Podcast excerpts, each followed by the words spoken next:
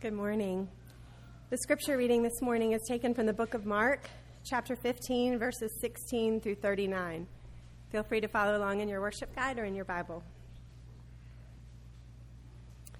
And the soldiers led him away inside the palace, that is, the governor's headquarters, and they called together the whole battalion. And they clothed him in a purple cloak, and twisting together a crown of thorns, they put it on him and they began to salute him Hail, King of the Jews! And they were striking his head with a reed and spitting on him and kneeling down in homage to him. And when they had mocked him, they stripped him of the purple cloak and put his own clothes on him, and they led him out to crucify him. And they compelled a passerby, Simon of Cyrene, who was coming in from the country the father of Alexander and Rufus, to carry his cross. And they brought him to the place called Golgotha, which means place of a skull. And they offered him wine mixed with myrrh, but he did not take it. And they crucified him and divided his garments among them, casting lots for them to decide what each should take. And it was the third hour when they crucified him. And the inscription of the charge against him read, The King of the Jews. And with him they crucified two robbers, one on his right and one on his left. And those who passed by derided him, wagging their heads and saying, Aha! You who destroy the, trim- the temple and rebuild it in three days, save yourself and come down from the cross. So also the chief priest with the scribes mocked him to one another, saying, He saved others, he cannot save himself. Let the Christ, the King of Israel, come down now from the cross that we may see and believe. Those who were crucified with him also reviled him. And when the sixth hour had come, there was darkness over the whole land until the ninth hour. And at the ninth hour, Jesus cried with a loud voice, Eloi, Eloi, lama sabachthani, which means, My God, my God why have you forsaken me? And as some of the bystanders hearing it said, Behold, he is calling Elijah. And someone ran and filled a sponge with sour wine, put it on a reed, and gave it to him to drink, saying, Wait, let us see whether Elijah will come to take him down. And Jesus uttered a loud cry and breathed his last. And the curtain of the temple was torn in two from top to bottom. And when the centurion who stood facing him saw that in this way he breathed his last, he said, Truly, this man was the Son of God. This is the word of the Lord. It is given to us in love, and it is absolutely true. Good morning. Several weeks ago, um, I shared about my cancer recurrence scare with you guys uh, when I received a false positive um, on my PSA blood test. And I mentioned several weeks ago that I was surprised to find myself so full of fear and doubts about God. And I told you that I wanted to and I needed to grow in my faith and my trust in Christ. And so since then, I've done a lot of thinking about the root of my fear. And what I've discovered is that I'm not afraid of dying. Uh, like Paul says, to live is Christ, to die is gain. When I die, I'll open my eyes and I'll be with Jesus forever and ever.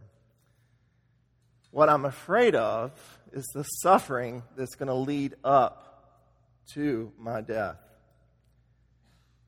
And as I've thought about this more and more, it's, I have a tendency, as you guys know, to beat myself up for fearing and not wanting to suffer. But I believe that suffering and pain isn't God's intent. It never was his intent.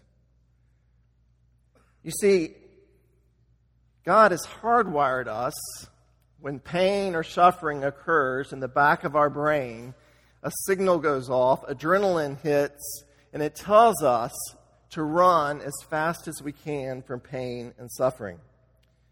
Now, example of this, when I was a young uh, child, probably, I think I was seven years old. I was curious, and I was standing next to my mom, and she would be frying chicken on the stove, and the eye was really red. And I loved the fact that it was red. So I would kind of reach for it, and she'd push my hand aside and say, No, you can't touch that, it's hot. And I kept reaching for it. She'd say, No, you can't touch that, it's hot. And then she moved the frying pan, and I had my moment. And so I reached out this finger, and I touched that hot eye.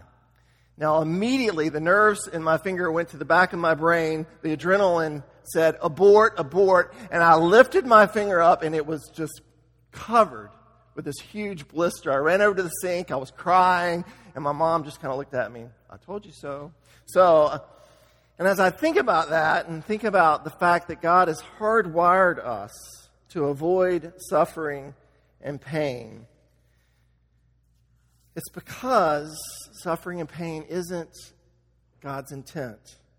You see, God created the garden free of pain and suffering. He created Adam and Eve and placed them in the garden, not to suffer, but to enjoy the beauty of the place and the intimacy with God and with each other. But as we all know, Adam and Eve, they disobeyed God. And as a result of their disobedience, sin entered our world, and suffering entered our world. You see, pain and suffering weren't God's intent. Therefore, it's common for us to want to avoid pain and suffering. But the truth is, all of us in this room are going to suffer.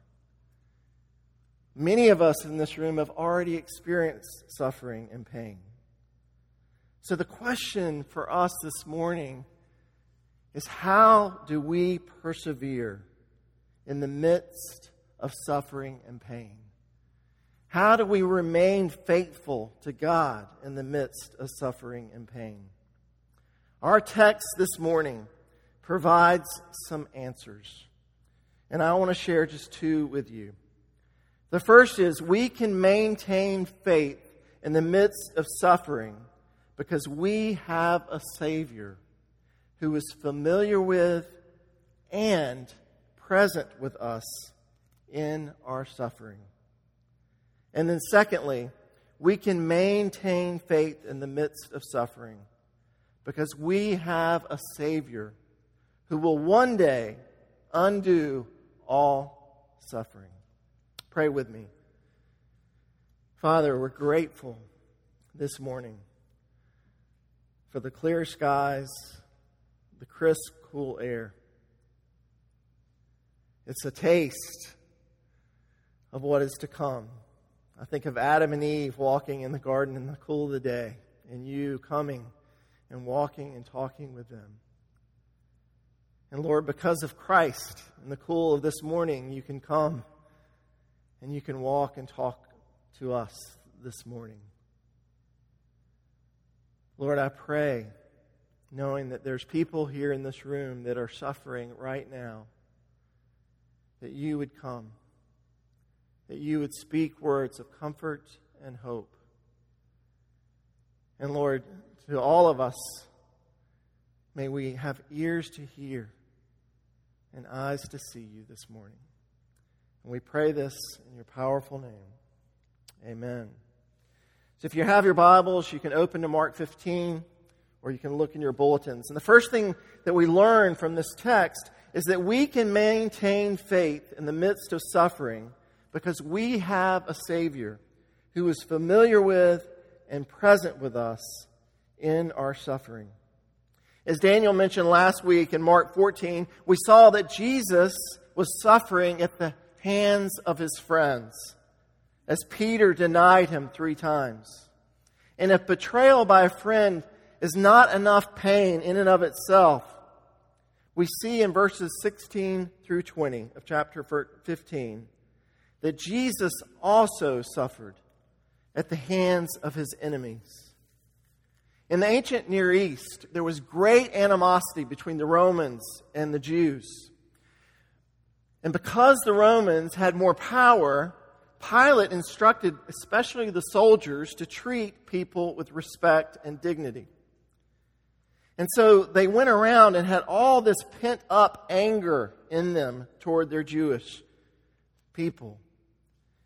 And so when Pilate had signed off on Jesus' execution, the soldiers saw this as an opportunity. It was an opportunity for them to take out their anger toward all the Jews on this one Jewish man by the name of Jesus. And so we see in verse 16 and following that they created a fake inauguration for Jesus, the King of the Jews. Mark tells us that the battalion of soldiers clothed Jesus in a purple cloak, purple being associated with royalty. And then twisting together a crown of thorns, they put it on him. And then they mocked him, saluting him, saying, Hail, the King of Jesus. And if the emotional turmoil wasn't painful and destructive enough for Jesus in those moments, they then began to strike him on his head with a reed. And they spit on him as they led him out.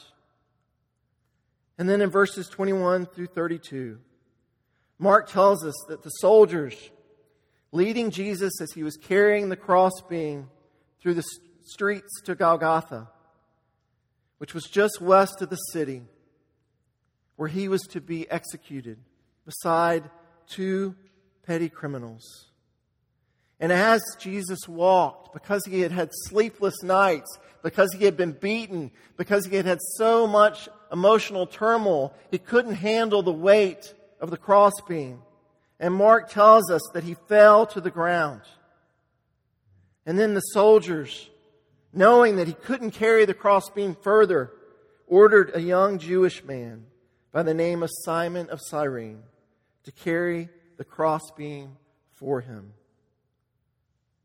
And certainly, Mark telling us this is foreshadowing the command that all those who profess faith in Christ would later have to do the same thing, taking up our crosses as we follow him. And so, slowly and painstakingly, Jesus and Simon made the trek to the place of the skull. Jesus endured jeering from the crowd along the way. And before nailing him to the cross, it was the custom for the soldiers to offer those who were executed wine mixed with myrrh. And that was a, a painkiller, basically to help the pain of the cross. And while if you and I were standing there that day, we would all have said to him, drink the wine. We would have begged him to do that, to avoid even more suffering. But Jesus, having begged his Father the night before to let the cup of wrath pass by him, and now obeying his Father and drinking from it, he said no. No to the medicine, so that he might fully embrace the suffering of the cross.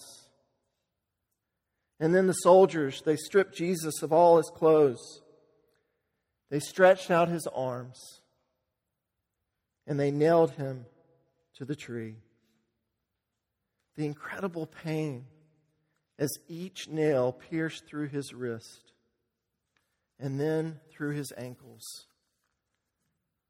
And then finally, they lifted him up on the cross. Jesus, the Son of God, between two robbers, one on his left and one on his right. And as Jesus hung there, slowly suffocating to death, the crowd continued to mock him. They said, He saved others. He cannot save himself. Let the Christ, the King of Israel, come down now from the cross that we may see and believe. Then in verses 33 through 39, darkness covered the whole land. And when no one expected Jesus' pain and suffering to get any worse, the most horrific suffering fell on Jesus. You see, for the first time in Jesus' existence, for the first time in Jesus' life, he was separated from his Father's love and presence. The fellowship that he once enjoyed, even through the three years of ministry here on earth, that fellowship was broken. Jesus was in utter darkness, and his Abba, Father, was nowhere to be found. And so he screams out from Psalm 22, which is about a death of a righteous man Eloi, Eloi, lema sabachthani, which literally translates Abba, Daddy, Daddy, why have you abandoned me? And then, with darkness covering the whole land, and Jesus having suffered at the hands of his friends, at the hands of his enemies, and now at the hands of his own Father, Mark tells us he breathed his last and he died. And the Roman soldier standing there, watching all this, watching the pain, watching the suffering, he was the first human being to proclaim that Jesus, this man, surely is the Son of God. And as the curtain in the temple tore from top to bottom, signifying that now we have access to the Father because of Jesus' death. Jesus endured the most horrific suffering imaginable. And when it comes to our suffering and pain, there is absolutely nothing, nothing that you or I will ever be asked to endure that Jesus has not already felt and endured. And it's so easy for us, I think, to, to anesthetize ourselves to Jesus' suffering and pain because we talk about it so easily. And I think Mark spends so much time in his gospel slowing us down because he wants his readers, who he knows are going to endure incredible suffering and pain, and he wants us to know and to remember that we have a Savior that suffered emotional pain, physical pain on our behalf. And we have a Savior who is now seated at the right hand of the Father who empathizes with us. The writer of Hebrews says it this way in Hebrews 14, verses 15 through 16. For we do not have a high priest who is unable to sympathize with our weaknesses, but one who in every respect has been tempted as we are, yet without sin. Let us then with confidence draw near to the throne of grace, that we may receive mercy and find grace to help in the time of need. You see, just as Jesus wept with Martha and Mary at Lazarus' tomb, he weeps with us when we hear the word cancer and our name associated with it, or when we feel the sting of betrayal from a friend or a family member or a coworker, or when we feel misunderstood, mocked, or ridiculed, or when we suffer the death of a loved one or when we feel the pain of abuse or the loneliness that settles in in the darkness of the night. Let your hearts be comforted so that you and I might stand firm in the midst of suffering and pain. Mark reminds us that we have a Savior who understands us, who empathizes with us, who loves us, who is familiar with all of our suffering, But the beauty of Christ is not only is he familiar with all of our suffering, he promises to be present with us in the midst of our suffering. You see, Jesus was abandoned by his Father in his darkest hour so that he might be present with you and with me in the midst of our darkest hours. And his gift of presence gives us endurance and allows us to persevere. I can remember years ago reading Elisabeth Elliot's book called Loneliness. And as I was reading the book, Elisabeth Elliot and Jim Elliot, they went out to preach the gospel to the Auca Indians. As many of you know, Jim and a few men went to greet the Indians, and they were all murdered. Elisabeth and her daughter were spared. And as she's writing this book, she's talking about the incredible pain and suffering at the loss of her first husband. But the truth is, she also lost her second husband, and then she lost her third husband. This was a woman who was deeply familiar with suffering and pain. And as she writes in the book, one of the things that helped her in the midst of understanding and experiencing this pain was knowing that her Savior was familiar with her suffering.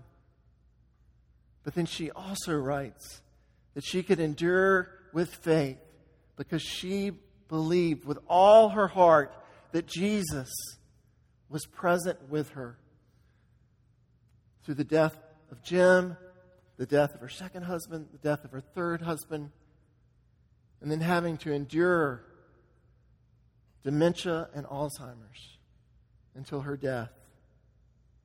You see, we can maintain faith in the midst of our suffering because we have a Savior who is familiar with all of our suffering.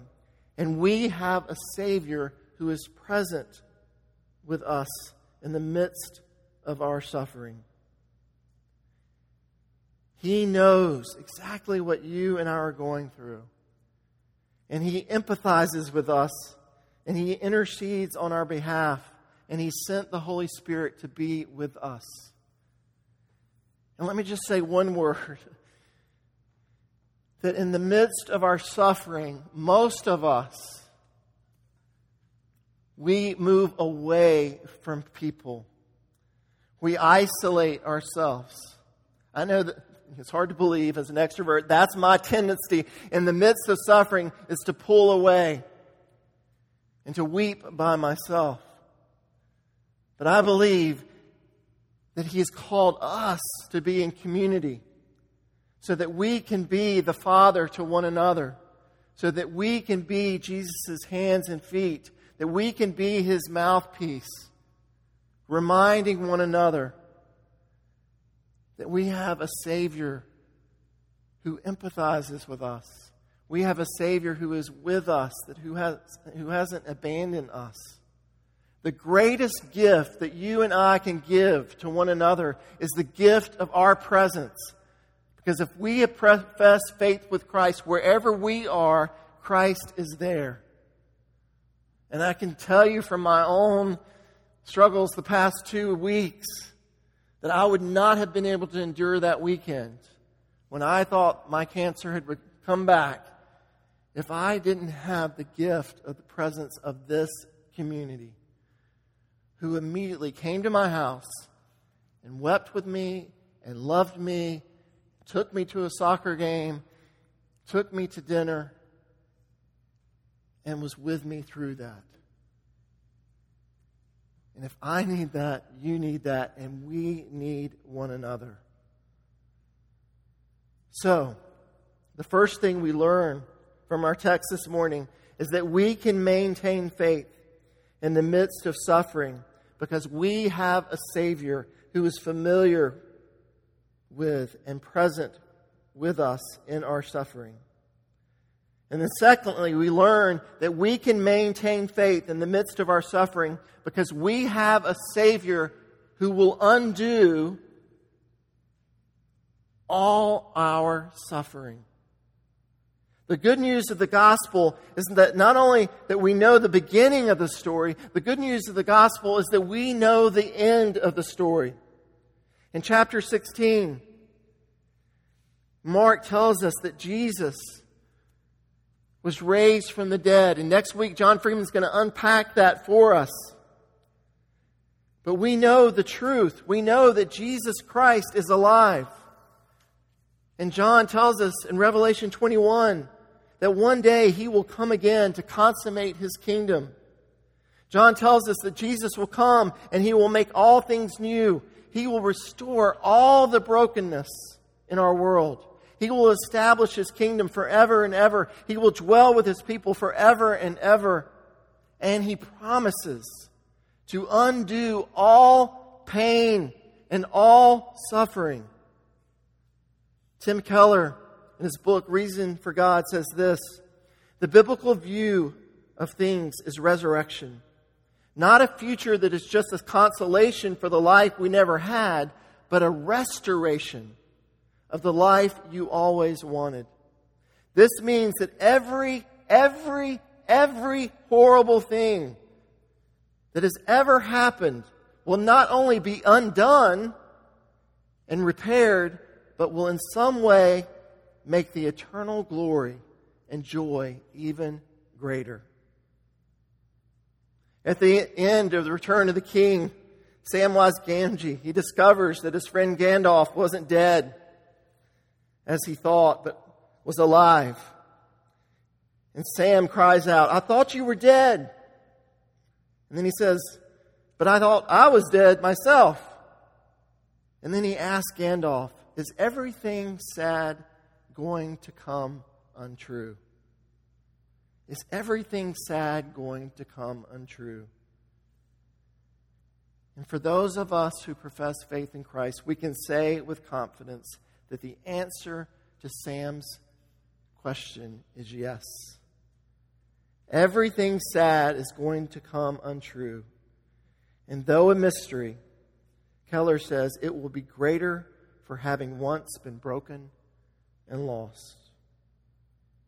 You see, knowing the end of the story provides great hope for us in the midst of our present pain and suffering.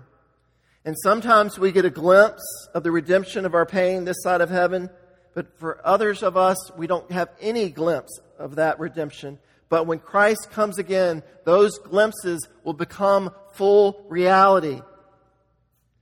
We will cry out because we will see that all our sadness, all our pain has been undone. And we will cry, Holy, holy, holy, Lord God Almighty, who was and is and is to come. You see, those of us who profess faith in Christ, we have a hope. And this hope will sustain us in the midst of all our pain and all our suffering. I was driving last week to go see a friend, and this friend's wife just found out that she has cancer, and they're going to have to do um, chemo and radiation. And we were talking over lunch, but on the way to lunch, I was listening to NPR and uh, they were interviewing Jimmy Jackson. I didn't know who Jimmy Jackson was. He um, was part of a gospel group called the Blind Sons, the Blind, let me see what it's actually called, the Blind Boys of Alabama. And they were asking Jimmy just, uh, you know, about the, the gospel choir and singing all these years and what it was like. And he was kind of, he's in his late 70s. He was explaining all that. And I was sitting there thinking, okay, the question that I'm longing for them to ask is how did Jimmy reconcile his blindness with his faith in God? How did he reconcile that, that a good, powerful God would allow him to be blind? And so, toward the very end of the interview, the reporter asked him that very question. He said, how did, you, how did you make sense of this? How do you worship and sing about this God when you're blind? And he said, You know, that's a great question.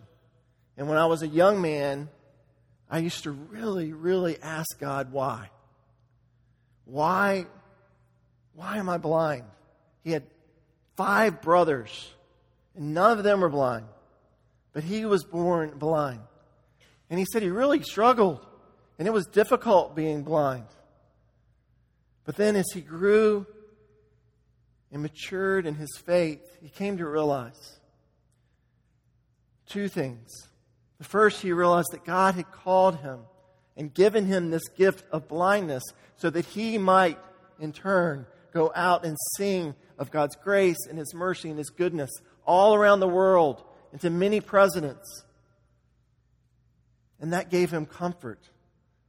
But the second thing that gave him comfort was he realized that the moment that he passed away, he would fall into his Savior's arms. And he would open his eyes. And for the first time in his life, the first person that he would see would be Jesus Christ. All the pain and suffering that he had endured would be undone, and he would be able to see. This is our hope. This is your hope. This is my hope. This is the hope that we're going to have to remind each other of because we so easily, easily forget in the midst of pain and suffering. I don't know what the future holds for me, for you. I'm praying more specifically every day for 0.000 on my PSA levels. Uh, and I don't say for the rest of my life now, I say for the next 40 years, hoping that I live 40 years. But regardless, because we live in a fallen world, suffering will find you if it hasn't already found you. But we can stand firm knowing that our Savior is familiar with everything that you're feeling, every doubt that you're experiencing, everything that you and your loved one is going through. He has already been through. And He is present with you. And not only is He present with you, He gives us a hope a hope of knowing that when He comes back to consummate His kingdom, He will undo all our pain and suffering, and we will be with him forever and ever and ever. This is the good news of the gospel. And this is the good news of this table that we are going to celebrate this morning. Because this table is a visible demonstration of Mark 15, of Jesus' suffering. And it's open to all who profess faith in Christ. But it's not only a table that demonstrates his brokenness and his suffering, it's a table that is a table of hope. Because one day we are all going to come together. All those around the world are going to come together and we're going to gather at the banquet table and we will feast with him forever and ever.